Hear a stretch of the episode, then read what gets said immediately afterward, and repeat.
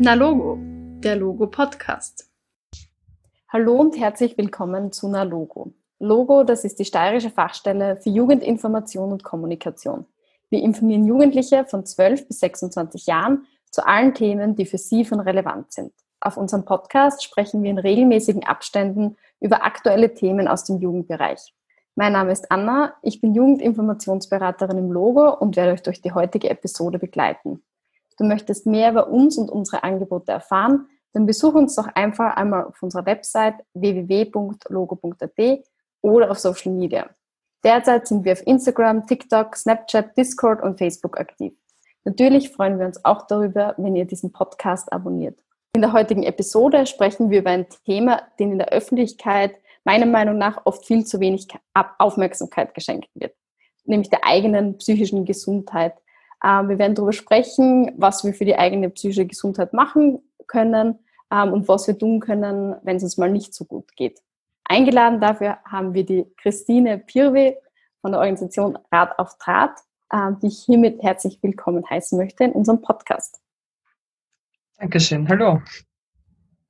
Also für die Recherche ähm, des Podcasts-Thema habe ich natürlich auch zu aktuellen Zahlen, Daten und Fakten rund um das Thema psychische Gesundheit in Österreich recherchiert. Und die letzte aktuelle Zahl, die ich finden konnte, war, dass neununddreißig Prozent der Österreicher und Österreicherinnen entweder in der Vergangenheit schon mal an einer psychischen Krankheit, Erkrankung gelitten haben oder aktuell daran leiden. Das ist immerhin mehr als ein Drittel. Trotzdem spricht kaum jemand darüber. Als Einstiegsfrage, woran liegt das? Es ist oft so, dass Betroffene psychischer Erkrankungen lange verschweigen, einfach aus Angst, dass sie von der Gesellschaft als verrückt abgestempelt werden oder auch als gefährlich, denn es wird leider oft so wahrgenommen und auch transportiert. Also die Probleme werden oft so lange verschwiegen, bis der Leidensdruck ganz, ganz groß ist und es kaum aushaltbar wird. Und eigentlich, und das ist wichtig zu wissen, viele psychische Erkrankungen können gerade, wenn sie rechtzeitig Hilfe in Anspruch nimmt, gut behandelt werden. Ja. Wenn man sie nicht gut behandelt, dann verschlechtern sie sich oftmals. Und dann braucht man wirklich eine ganz andere Unterstützung, die man eigentlich hätte, nicht, die man eigentlich nicht gebraucht hätte, wenn man es gut behandelt hätte. Und viele wissen einfach auch nicht, dass eine psychische Erkrankung praktisch auch eine Wunde ist. Wenn wir uns zum Beispiel verletzen und unser Bein bricht, dann wird das auch automatisch eingegipst oder eine Wunde wird automatisch versorgt. Und bei einer psychischen Erkrankung ist es auch eine Wunde, die, wenn sie nicht versorgt wird, sich auch entzünden kann und immer schle- schlimmer wird. Ja? Also da machen wir es ja auch selbstverständlich, dass ein Pflaster draufkommt. Es ist auch oft so, dass eine psychische Erkrankung ist schwer fassbar. Man kann sie schwer erklären, man sieht sie nicht, sie ist nicht so abbildbar wie eine klare Verletzung am Körper. Und das löst bei viel Ungewissheit und auch Angst aus, auch Unbehagen. Und dann kommen oft so Ratschläge von der Umgebung wie, ja, das ist eh, wird eh wieder, wirst sehen, das ist jetzt gerade nur eine Phase. Das hilft aber dann auch nicht. Und viele haben auch noch die Angst, dass sie glauben, sie müssen dann sofort auf eine Psychiatrie. Da kommen dann furchterregende Bilder in den Kopf, also meistens Filmen oder Serien. Da werden Menschen in ein Zimmer gesperrt, vergittert, Zwangsjacke und Co.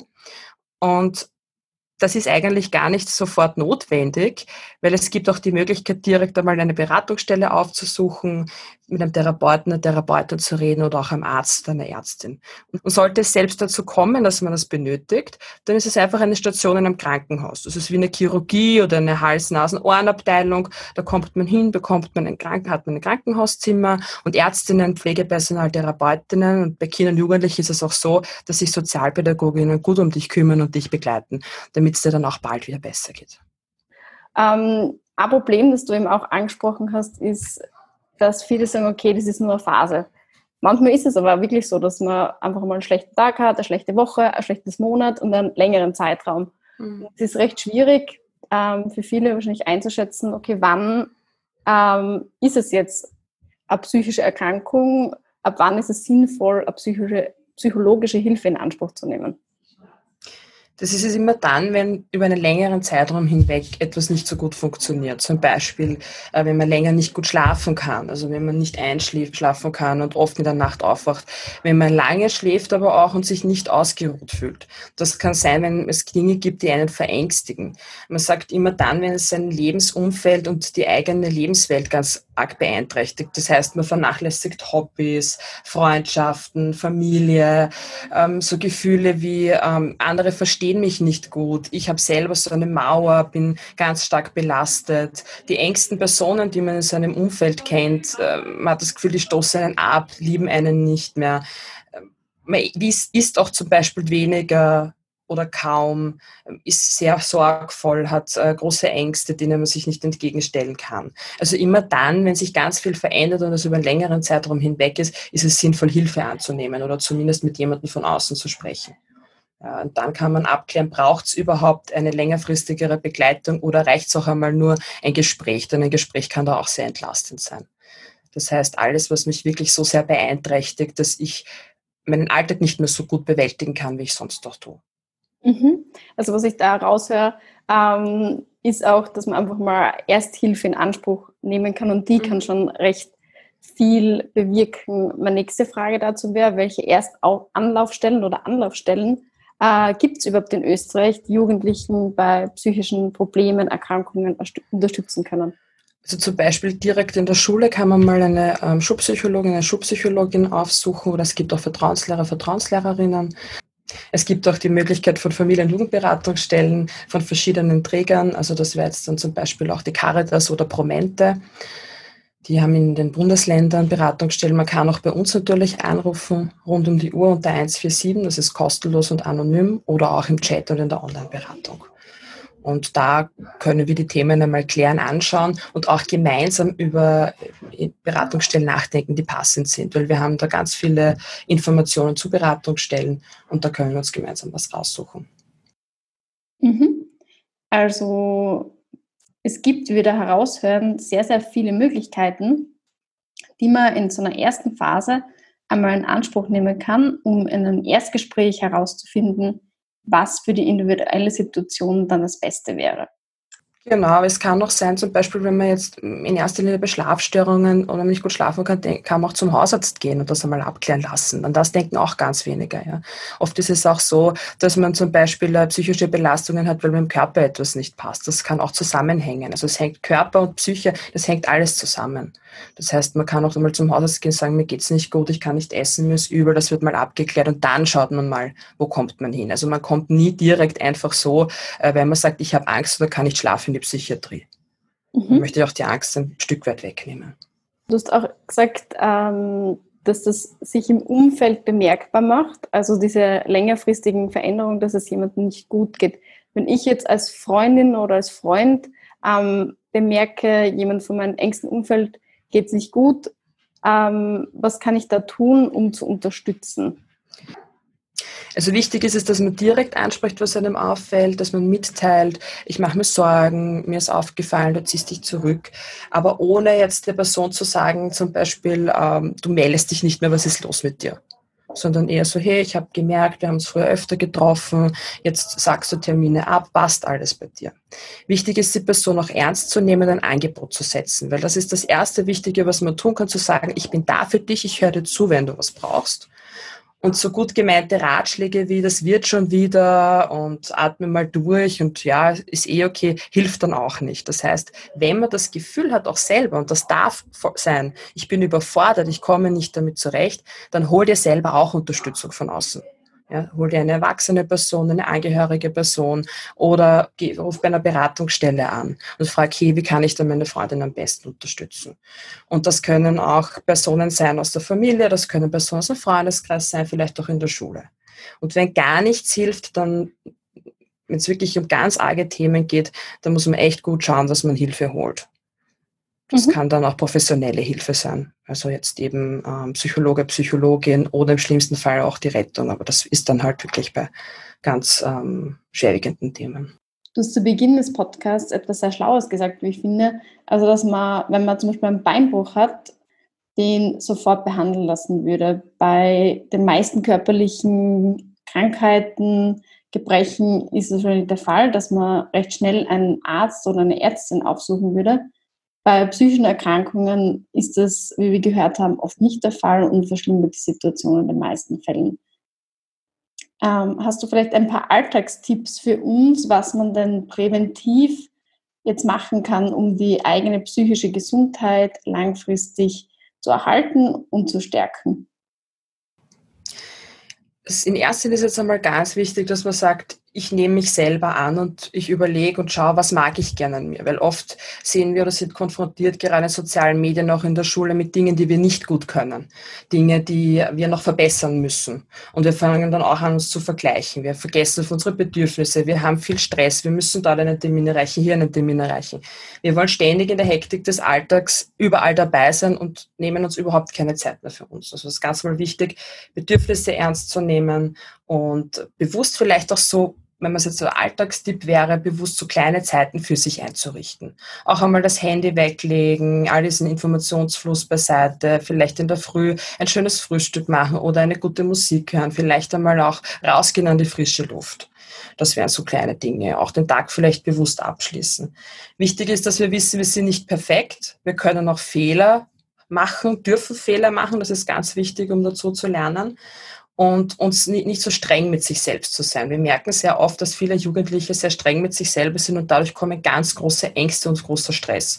Ich muss besser werden, meine Freundin kann das, die kann jenes, meine Schulkolleginnen, sondern bewusst sich nur mit sich selbst zu vergleichen, zu schauen, was habe ich schon alles erreicht, auf worauf kann ich zurückblicken und wo soll eigentlich auch meine Reise hingehen. Ja.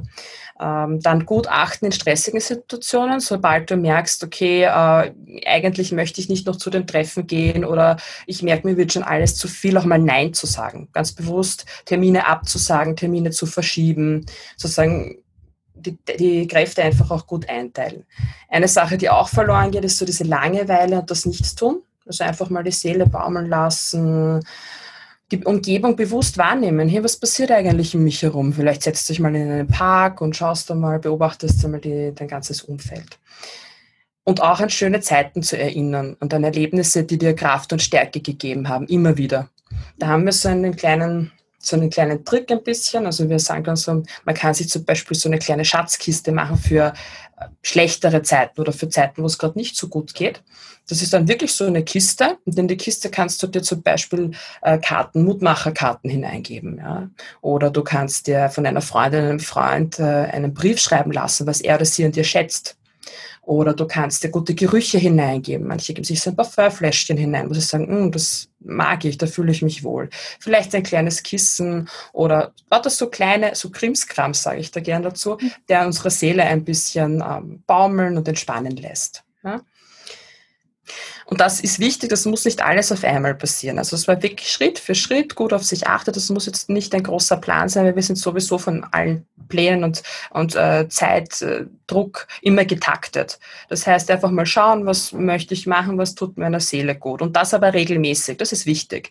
Weil nur wenn man es regelmäßig auch für sich macht und nicht dann immer nur so gezielt und zack und jetzt muss es sein, dann kann es auch gut wirken, präventiv wirken. Weil wenn ich grundentspannter bin, wenn es mir gut geht in meinem Körper, ich mich wohlfühle, dann kann ich mich in einer Krise- und Stresssituation auch ganz anders stellen. Also wenn ich ausgeruhter bin, dann kann ich auch mehr und bessere Ruhe bewahren und einen guten Klangkopf. Wenn es gar nicht geht oder auch manchmal bei so Situationen nicht weiter weiß, wirklich das Umfeld auch einbinden, sich zu trauen, nicht alles anstauen zu lassen, sondern gleich einmal einer Freundin zu sagen, hey, das beschäftigt mich, das werde ich irgendwie nicht los. Ja, und das muss nicht das mega große Problem sein.